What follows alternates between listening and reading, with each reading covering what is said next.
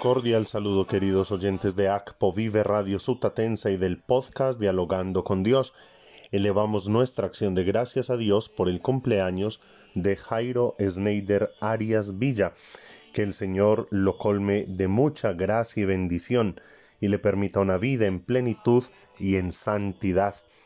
Le damos la bienvenida como oyentes de nuestra emisora a mis tías Miriam Fanny, Patricia, Aura Lucía, Enao Marín.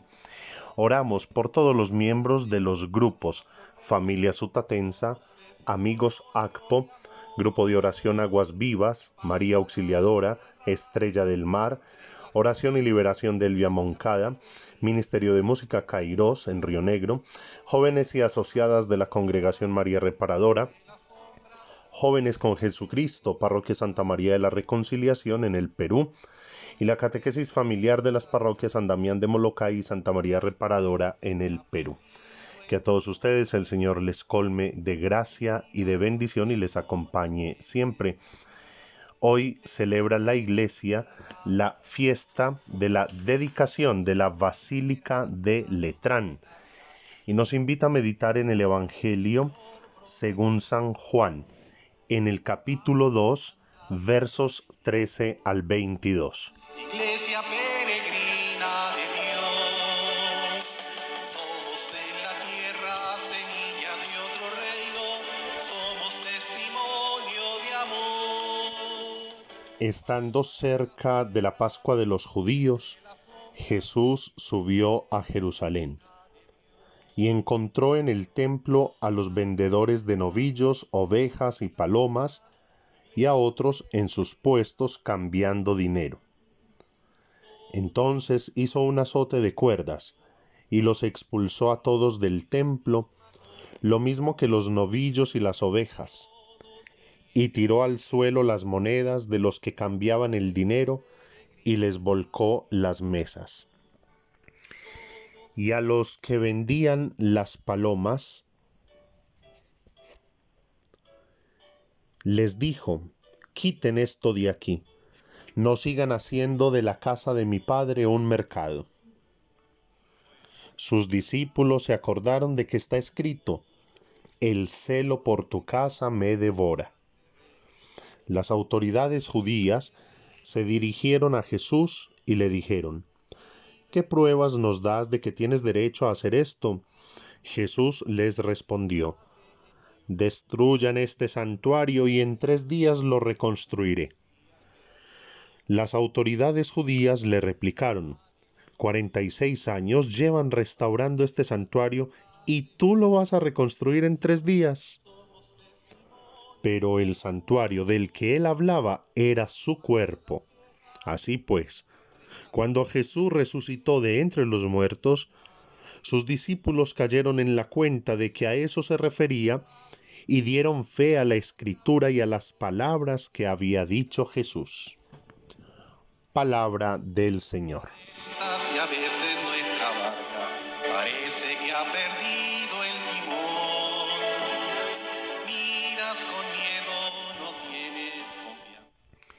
La Basílica de Letrán es la catedral del Papa. De entre todas las iglesias de Occidente, esta es la primera en antigüedad. Fue construida por el emperador Constantino hacia el año 320. La fiesta de esta dedicación ha de recordarnos que el ministerio del Papa, sucesor de Pedro, constituye para el pueblo el principio y el fundamento de la unidad. Nos dice San Pablo en su primera carta a los Corintios capítulo 3 versos del 9 al 17, que es una de las opciones para la primera lectura de hoy. Ustedes son la casa que Dios edifica. Y nos pregunta, ¿No saben acaso ustedes que son el templo de Dios y que el Espíritu de Dios habita en ustedes? Y termina con la siguiente sentencia.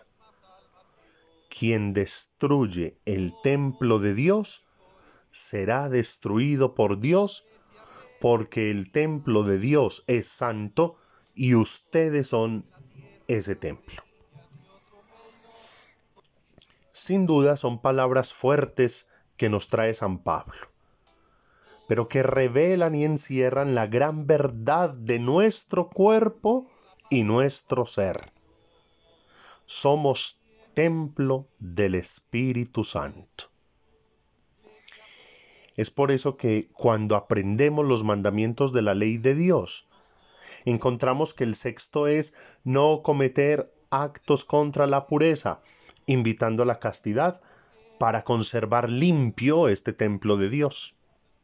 Sin embargo, a veces somos muy parcializados a la hora de entender la ley de Dios, pues si miramos con más atención, todos los demás mandamientos también nos invitan a conservar la dignidad del cuerpo, pues con él estamos expuestos a cometer muchos pecados.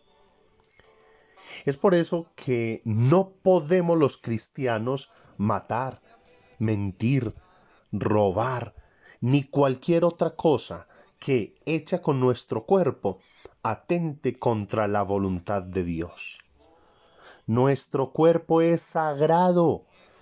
En él habita la divinidad, a quien hemos recibido en la vida sacramental alimentamos y conservamos su presencia mediante la oración, la meditación y la contemplación, y permitimos que esa bendita presencia se revele mediante la caridad y el amor a los hermanos.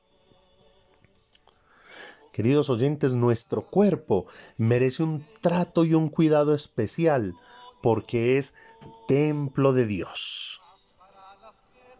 Debemos cuidarlo de aquello que hemos olvidado, pero sigue vigente para nosotros. Los pecados capitales, por ejemplo.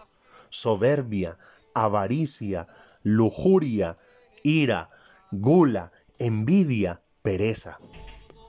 Todos estos pecados siguen dañando nuestro cuerpo y nuestra relación con los demás.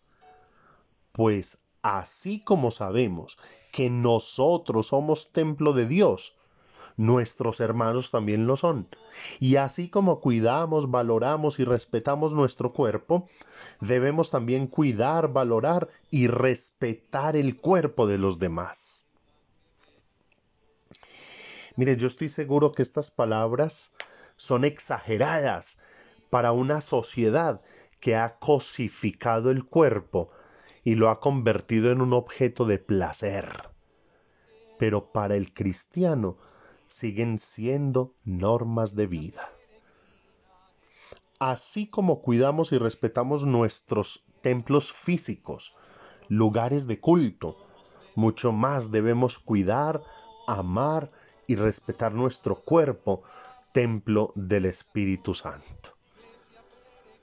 Es lo que hizo Jesús en el templo cuando lo vio convertido en una plaza de mercado hizo respetar a aquel lugar como casa de oración, lugar de encuentro con el Padre, lugar de encuentro con los hermanos para vivir y celebrar la fe.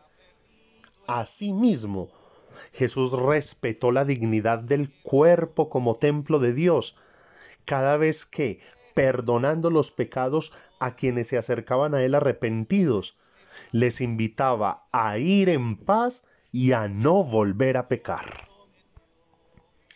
Por eso ha de ser nuestra esa expresión profunda y bella que recordaron los discípulos al ver la actitud de Jesús con los mercaderes del templo.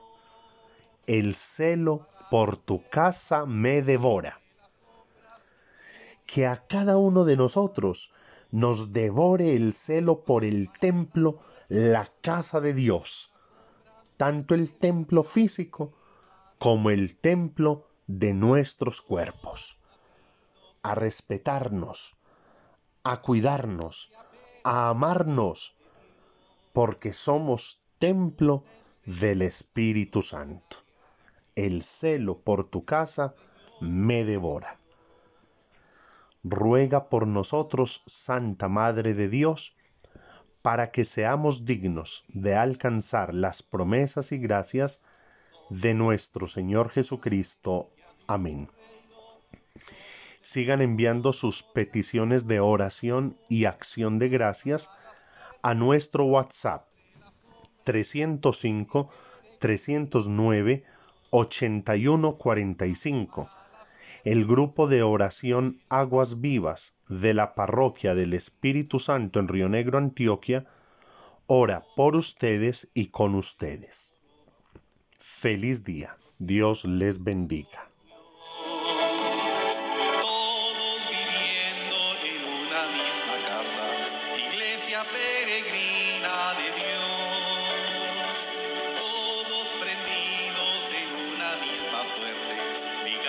A la misma salvación.